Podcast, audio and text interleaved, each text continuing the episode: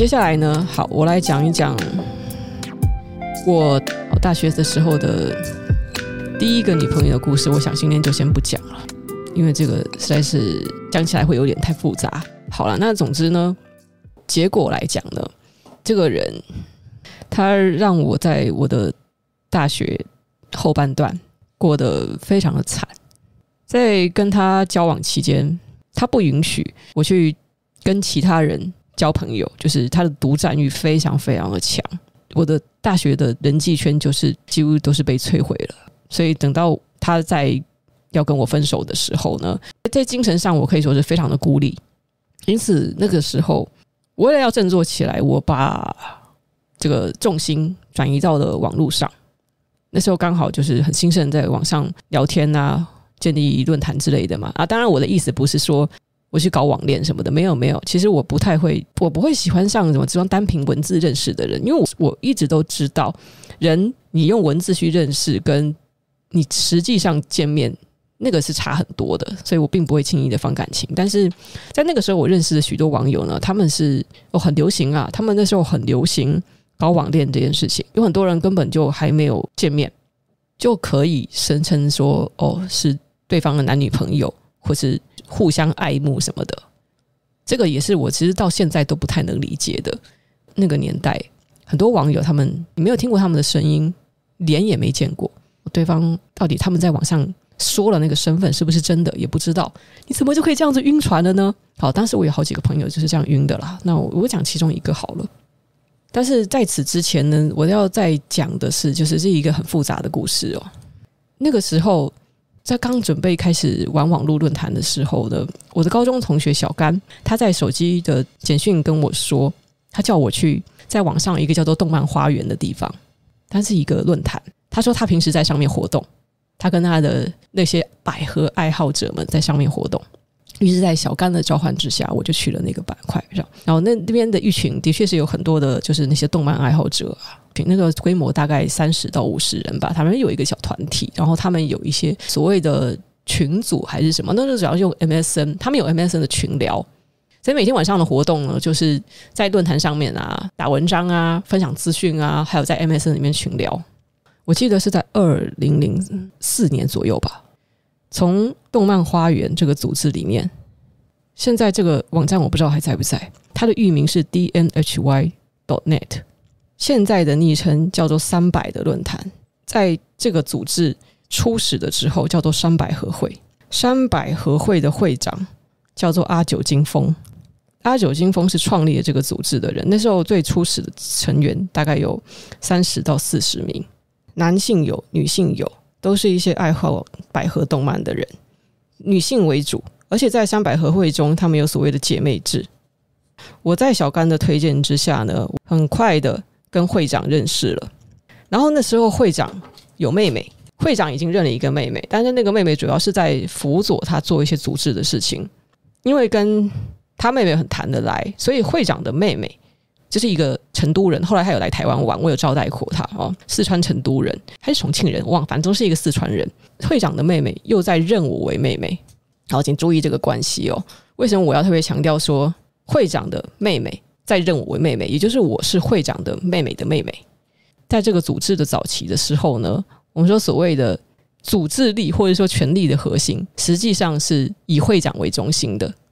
所以当时我以会长的妹妹的妹妹这个身份呢，我接触到了后来他们成立的论坛第一代的版主，就是大部分的版主，其实当时是我跟另外一个人结交跟指定的。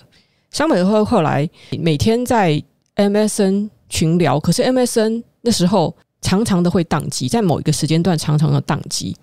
而且聊天就是其实每天都是在做这个事情。那那个时候呢，会外有一个在群组里面其实常常会聊天，但是呢老是被人家欺负的一个人。哦，这个人我就不太方便透露名字，但是他他现在他现在还是。最高权力的管理员，好，那个时候我们叫他团子哦，现在应该没有人再叫他这个名字了。我有说过，我去北京的时候，我认识了一个朋友，叫做 K，在聊天的群组里面，K 常常会欺负一个叫做团子的人。团子是一个很有理想、很有抱负，他很想要通过现在的组织要干大事。那个时候他有很多很多的想法，对于我们的活动都有很多的想法的人。好，这个人好像我印象中，我记得他是在现实中应该是跟红色有关的，反正他是有政政治活动的东西。周围人都叫他团子团子。团子知道我是会长的新任的妹妹之后呢，他主动来加我为好友，跟我说他觉得他可以跟我成为朋友。然后后来的确呢，是因为常常聊天的关系，我跟团子就交情蛮好的。聊天群组常常会宕机，或是经历各种技术问题的时候呢，我决定在 MSN 的社群做一个留言板。我们论坛的最初的雏形就是一块留言板。团子因此而受到启发，他说他决定要为现在所活动的会员架设一个独立的网站。但是呢，呃，因为技术力跟经费都有限，所以他先跟他的朋友，一个租用伺服器主机的朋友，先架设了一个叫做“鹤舞神州”哦，这个应该是比较早期的会员会比较知道的事情。一个叫做“鹤舞神州”的 Discuss 的网站，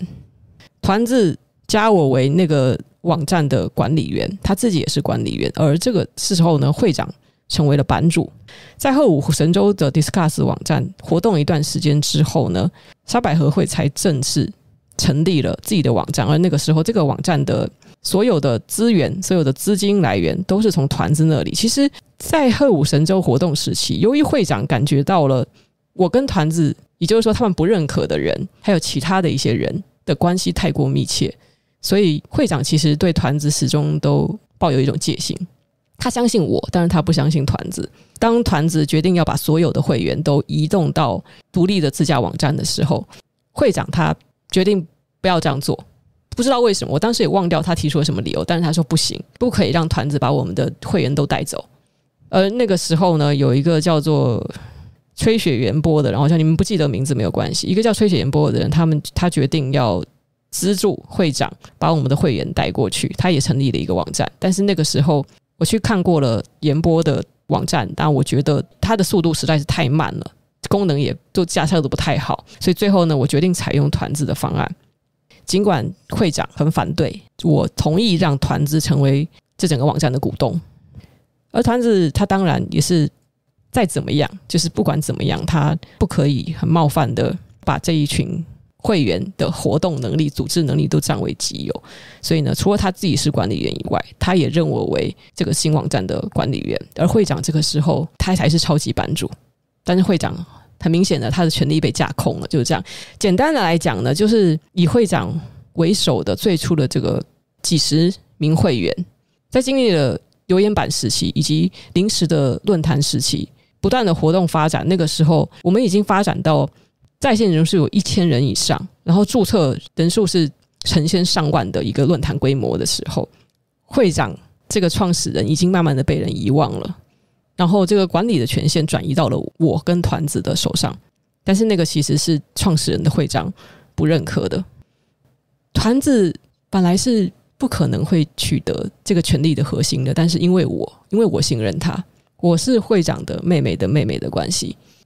会长他是一名警察，他那个时候呢，正领他就是在警校啊做各种训练啊什么，反正就是他生活生活中非常非常忙，所以他很少上线。往往来上线的时候呢，就是那个时候在论坛中呢，已经发生了其实很多的风波，就包括在写同人文的文区，就是发布小说的文区。那文区其实这些写小说的人，他们通常有有自己的影响力。那文区的人呢，呃，那个时候。不满就是一些管理层的一些做法，常常动不动可能就撂话说要带人走，之后我就不在这里写文了，我就要把这群读者都带走。在文区就发生过了一个这样子的事情，有几个写作者因为不满管理层的做法，所以就跟管理层起了冲突。那个时候呢，呃，时不时的其实就会发生这种纠纷，因为毕竟那个时候论坛规模已经太大了，转眼间注册会员也是达到了好几万元以上，然后活跃会员也非常高。那个时候团子已经试着在论坛上面置入广告，让租金可以得到一些弥补。那当然自始至终呢，我都只是用团子的说法呢，就是他主外，我主内。我是负责论坛的内部发展的事情，那确实当时呢也是呃用字幕组啊等等的各种各样的方法，让论坛的真的吸收了非常非常多的会员。二零零五年左右的时候，我可以说那个是在中国大陆非常顶尖的几个动漫主题的论坛，我们当时就是做到了那么有名。会长是一个个性非常简单的人，而且也非常的冲动。他有时候偶尔的出现的时候呢，在论坛的时候发现了一些纠纷，像是文区啊，或是这种各区的这些意见领袖，试图要针对上面做出一些批评跟指教。那怎么样去安抚他们呢？这个本来这件事情呢，其实是团子擅长的。团子他自有自己的手段，但是每次如果会长出来搅局，会长他为了要彰显自己的权利，他可能会。突然之间的跑到论坛上就发一篇文章说，你们要走就走，要去就去之类的，就会发表那样子的言论。而他偏偏顶着是超级版主的头衔，他一说来说话的话，大家都知道就是他有那个分量。可是他是一个独行侠，他根本就不会考虑我们其他人的意见，就只是他自己做了判断，而导致了当时曾经有过严重的公关危机，团子正处理到一半的公关危机被会长这样子一搅局。他非常的生气，而且难过。他跟我讲说，他看到会长居然发了那篇文章的时候，他的眼泪就掉了下来。就是他这么多天的努力，完全的付诸流水。就是为什么他一直很努力的在在维持这个论坛的稳定啊？他为论坛付出了这么多啊！就是会长怎么可以每次都这样子去破坏劳动成果？他完全的不考虑我们其他人，而他根本就没有做什么事情。可是他却想掌握最大的权力，然后他就跟我抱怨这些。那个时候我就知道，团子他的意思就是会长必须要卸任了。我们没有办法继续再容许一个根本就没有心力投在这里，可是却空有一个这么大权力的会长。那时候在群里面呢，团子他自己先主动提出了说，就请会长离职，要负全责，他必须要离职，然后我们才可以收拾这整个内乱的部分。光是团子说他要离职，当然是会长不动声色啊，他没差，就你要离就离啊。那个时候最关键、最决定性因素，是因为我看到团子说。他要请会长离职，不然他就离开的话，第一时间想到的是论坛发展到现在不能少了团子，团子一定要在。如果会长继续这样坚持的话，团子就得走。那我们就努力到现在，就是我我觉得这样子对团子不公平，所以我决定我也要挺身而出。所以当团子决定要请走会长的时候，我就跟会长说：“请你离开，不然我也会走。”当时会长的妹妹就是我的姐姐，当然就很焦急啊，就是说你们这样是在逼宫。他说这两个字的时候，其实我很惊讶。但是我现在想想，对对，没错，我们就是在逼宫。其实会长一个这么，你说他自私吧，他不是自私，他就只是搞不清楚状况，不能因为说他今天想要保留他的权利，就就把我们两个管理员都请走，然后从今以后这个论坛他一个人也管不了，其他人也没有办法接手。当我们两个人都请他走了之后呢，会长就决定要走了。会长就也没有多说什么话，就说以后就拜托你们了，然后他就走了，然后他就离开了群组。我的姐姐那个时候，他就叫我先不要那么快下决定，先冷静。于是他就跑去跟会长谈话，但是应该是嗯，听说会长私底下非常非常的生气啊，他觉得当初他就不应该信任我，是我把团子给引进来的，然后现在搞到我跟团子逼走了他。我当然明白这个状况啊，但是我很理性的去想分析。但是那个论坛可以发展，当时是因为我开启了那个契机，再加上团子成为了股东，所以我们才能够发展到现在这样子。然后一直以来都是他主外，我主内，我们把它给搞成现现在这样子。那时候版主都是因为就是我最接近那个他们最初始会员那些核心，那版主是我一个一个请上来的，该怎么样去规划、去制定版规什么的，也都是我跟他们去讨论的。那这个是我亲手去把它给建立起来、打好根基、弄好的论坛。但是我也知道，说在幕后呢，如果不是因为团子推动了一步，那我们也不可能走到这里。就等于说他出钱，我出力嘛。会长虽然他当初他成立了这个组织，召集了最初的那一批会员，对，很有魄力没有错，很有 idea 没有错。可是就是到后来呢，我想也是时候要请他走了。人生的际遇中，有时候大家会发生这种事情。有一些人呢，他可以。就直接向前走，他就不再回头看了。他反正他明白说，事情不能两全，不可能凡事都讨好所有人。呃，也不是说什么对或错的问题。我对会长不讲义气的话，至少我对团子讲义气。如果我对团子讲义气的话，我对会长就是不讲义气，是这么简单。但是我并不是一个完完全全可以放下所有就往前走的人。在我知道，其实最关键的因素是因为我赶赶走了会长这件事情。尽管也许伤害到的可能只有会长，我当然也知道，在所有的会长所亲信的那些版主群中，我也失去了威信。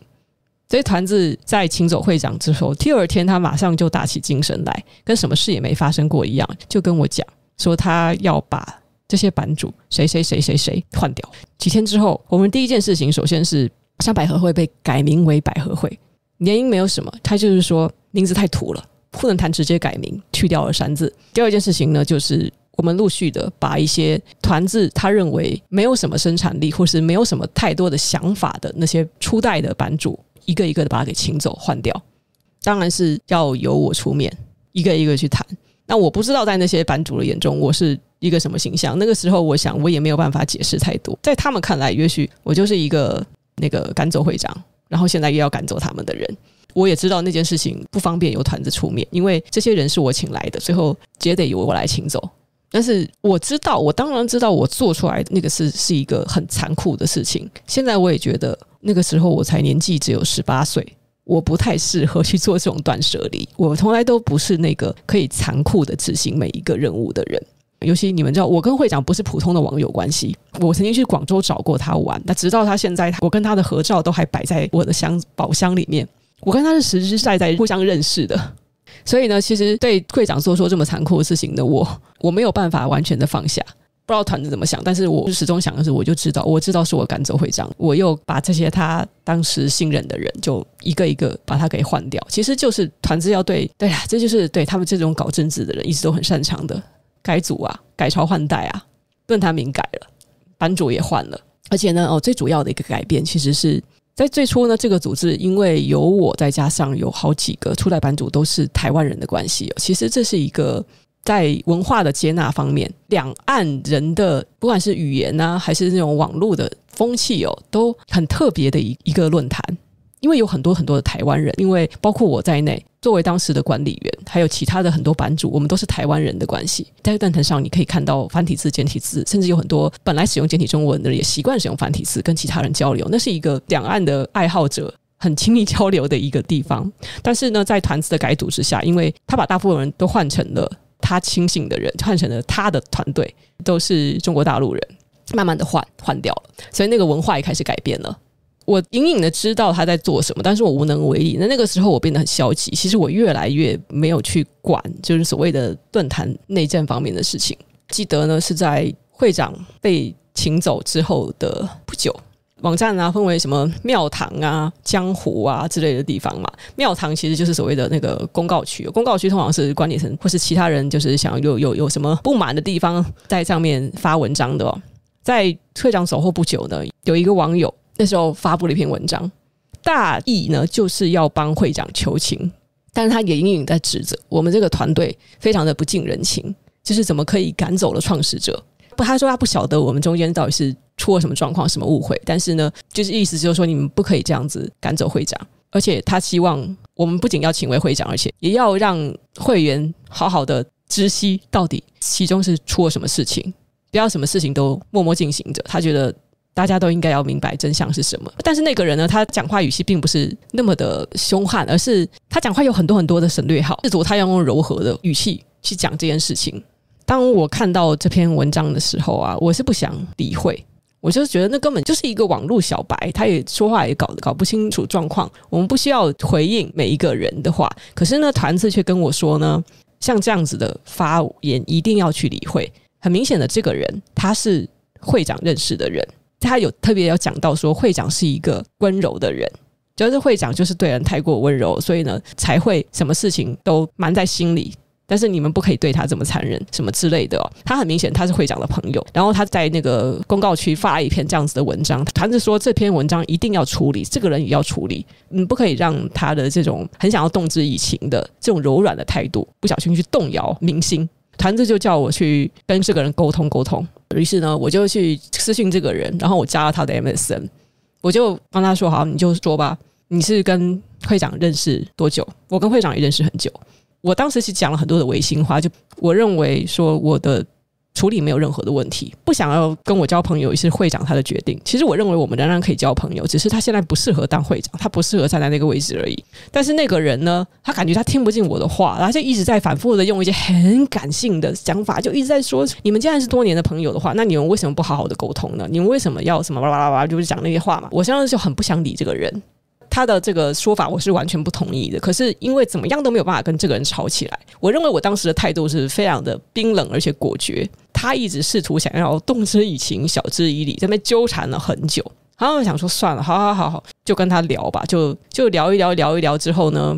有一段时间呢。恩森，我一上线之后，他就会跟我来讲讲这个，讲讲那个，然后顺便再透露一下会长最近的情况怎么样。我只要有思维的说明说，其实我对会长也很不好意思，我也希望能够再跟他好好谈谈。我只要有释放出一一点柔软的态度呢，他这个人也会马上的转告给会长。其实我一开始不太明白他的目的到底是什么，但是后来我觉得这个人应该是他其实想要修补会长跟他原来的朋友之间的关系，其实这才是他最主要的目的。我刚刚也话不投机，但是后来想一想，好，这就是我要说的。为什么你在网上认识一个人，跟那个实际上见到一个人的感觉是不一样的？就是这个人他试图要修补我跟会长的关系，但是始终我跟会长还是没有直接的对话。可是呢，我觉得我心中的有一些脆弱的部分被他撬动了，就是有时候讲太多了之后，就没有办法隐藏住心里的想法。我当然知道。团子很狠呐！我当然知道，就是事后想起来，我都有时候我跟团子起了争执的时候，我也会很生气的跟他说：“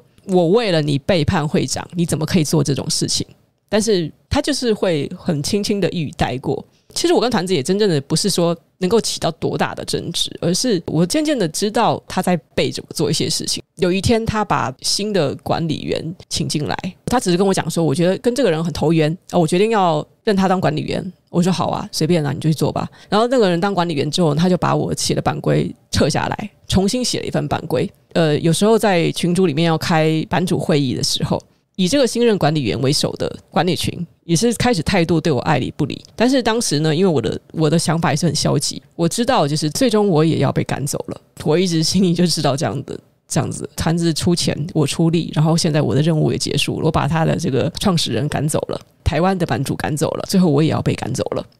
我暗地里，我我想要知道团子对我的想法到底是什么？我想要知道到底为什么这些版主对我的态度越来越奇怪，越来越不受控。我越来越没有办法像以前一样的去有效的管理论坛。论坛以前的风气不是这样子，以前我们论坛，我是宁可人不要太多，可是呢，我们希望它这个品质跑讨论的品质是维持的很高的。可是。团子他觉得要积极发展，要向外发展，版规他就是不断的让把版规规定的越来越松，越来越松，没有设任何的门槛，就是开放尽量多的人进来注册，实时的就是要去灌水，反正你就是要让这个论坛要活跃，你完全不用去管发文的品质。哦，团子一直在把论坛就是朝这个方向去推动，他也知道那个是我不喜欢的，但是反正他也是有他的方法，一步一步的把这个论坛的这个去改造。改造了之后呢，也渐渐的也是因为管理群也大部分都换掉，换成他的人了，也没有我插手的余地了。那时候大家很流行玩一个马甲游戏，也就是在论坛上会用，就是同一个人在注册别的账号再来发文，就是开分身啦。简单来讲，我真的很好奇，团子到底做了什么事情，让这些版主越来越失控。所以我注册了一个新账号，然后我知道团子这个家伙呢，他很会注意一些在论坛上有影响力的人，所以我养这个账号养了一段时间，我确保这个账号呢，它就是一个非常有影响力。团子其实很喜欢那种为论坛注入新活力的创作者，或者说是这个所谓的论坛的，反正总是有一些推动活动的人。反正我去开了一个分身，果不其然，团子马上就加我这个分身的 MSN。他就很像一个，就是这个论坛管理员想要笼络人才、邀请人才一样的态度，跟我那个分身聊。就我没有想到，我们才第一次谈话，就听到团子是在讲我的坏话。我当时非常的惊讶，我原本只是想要测试一下。团子到底在干嘛？我只是随便开了一个分身，然后把他钓鱼钓中了。钓中了之后，团子就开始讲我的坏话。我终于知道，他笼络来那些版主，那些在论坛上活动的有利人士，全部都是经过他过滤的。他连甚至连刚认识的人都马上就是传查我的我的坏话。那个坏话到底什么坏话呢？就是他把之前的所有的那些动乱，什么所有的那些事情，都推给了我，说是因为是我的影响力造成的。当时人傻眼，这怎么会变成是我的影响力造成的？我已经被他架空了，我根本就没有做什么事情，我还帮他赶走了会长，他居然这样讲我，被我钓中了。那后来我不知道团子他知不知道这件事情，反正后来我没有再去上那个分身账号，但是我非常确定我被团子背叛了。你看，这又是我的一个秘密，我也没有对团子直接讲什么，反正我知道我迟早要被他赶走。那个时候呢，我只感到无限的后悔，就是就是我被一个这么多年的我认为的好朋友背叛了。我很难过，当时我想到呢，是我要对谁说呢？所以我就对那个会长的好朋友说了。我非常非常的后悔，我居然我竟然信了团子，我根本就引狼入室。会长当初想要保有的这个组织，它为什么再小？其实没有关系，那个是会长的理想，我们本来就不应该去破坏他的理想。这是团子是借用了会长他当初所建立出来的这个社群，他在实现他个人的理想，他就跟强盗一样。反正我就忍不住，我就跟那个人讲，也是大概那个时期吧。我因为我在大学的时候，在现实中也其实遇到了很多的事，等于说往上跟往下的双重压力之下呢，我那时候开始生病了。在现实中呢，我失去了我大部分的人际网络之后呢，我在网上又遇到了这样子的打击。那当然后面还有再遇到一些事情。后来我决定要主动辞职，我也不想论坛的人记住我什么，我把我自己的名字给改了，改了成了一连串的数字，然后我就离开了那个论坛。到别的地方开一个新的论坛呢，也是有一些铁粉，不是说铁粉，就是一些呃比较支持我的人，就跟着我走了。我的字幕组的人也跟着我走了，然后包括那时候跟我很亲近的字幕组的翻译人员，还有我的徒弟。呃，但是我的徒弟跟翻译人员之后，他们就出了一些状况了。我不确定今天有没有机会讲，反正大体上呢，就是他们两个人不合，我在中间很难做，最后我还是得被迫在他们之中做选择，然后所以我赶走了我的徒弟。徒弟当然对此表示理解，可是我我没有想到说，我为了我的好朋友兼那个翻译人员，我赶走了我的徒弟之后，那个翻译人员却就是完全的失控，我们也做不成朋友。我一直在想说我，我我为什么老是面临着这个抉择，一次又一次的选择的错误？好啊，就是反正就经历了一系列的事情之后呢，就是我感到心灰意冷，然后那个时候呢，也想差不多了，就是是时候该要做一个结束。呃，我决定呢，至少我要去。我的老朋友 K 也是当时是会长的朋友，当时还有就是那个中间想要做和事佬的那个出来抗议的人，他是星星星的星 K 星，还有 O O 是新任管理员，这三个人通通都在北京。我想说，我应该要去见见这群人，至少再怎么样，K 是还是我的好朋友。那星他陪我聊了这么多话，而 O 呢，我虽然跟他并不熟，但是他是好歹是要。接任我的管理员，想想认识也没有坏处，所以我就就去了北京。之后就是大家比较熟悉的那个故事了。在北京的机场，有一个人从背后推了我一把，这个人就是星，他就是北京的那个姐姐。我当初对他讲话讲那么凶，我完全没有想到他原来是一个年纪比我大六七岁的人。接着要接续来讲，这个叫星的人本名是蒙。就是十日十月的萌，本来他是想做会长跟我的和事佬，等于说我把创始人给赶走了，把会长给赶走了。结果我去了北京之后，不过为了大家认清楚的话，我应该叫他姓还是蒙呢？好吧，就是叫他蒙好了，小蒙。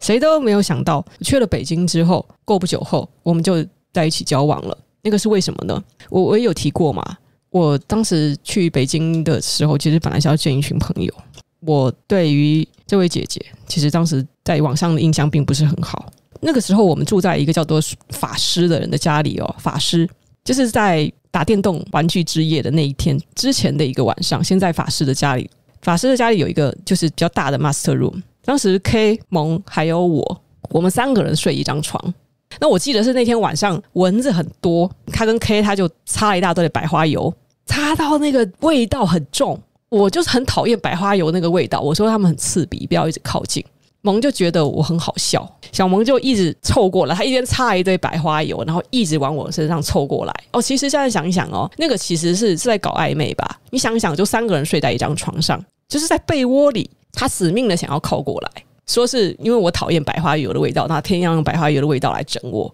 那我就很受不了。其实我也搞不清楚他们这两个人到底在干嘛。半夜的时候呢，就是他们那时候闹到半夜，然后我就起来，起来我准备要出门的时候，我就看到太恐怖了，有一幕法师居然就这样站在门外，在黑漆漆的走廊里面，法师站在门外，然后法师的脸好像就是不太高兴。后来我才知道，后来在我们去打电动那天晚上，不是说盟友跟我是在睡在同一个房间里嘛，然后出来的时候，其实我们在一起的时候呢，有另外一个朋友，那这个人叫小齐，好像人物越来越多，但我们先不讲。但总之呢，后来我大致知道呢。蒙开始跟我交往的时候，应该是会长、法师还有小齐这三个人都喜欢蒙，就是他们都已经认识蒙很久，他们都喜欢他，他们心里应该会觉得很不爽。为什么我可以刚跟他见面不久，我就跟他在一起了？然后尤其是会长这边简直就是超怒，你懂吗？我简直就像是夺走了他的一切。我引狼入室，我把他给赶走了，让他失去了原来的归属地。然后他好不容易有一个红颜知己，有一个好朋友，本来是在劝话的，结果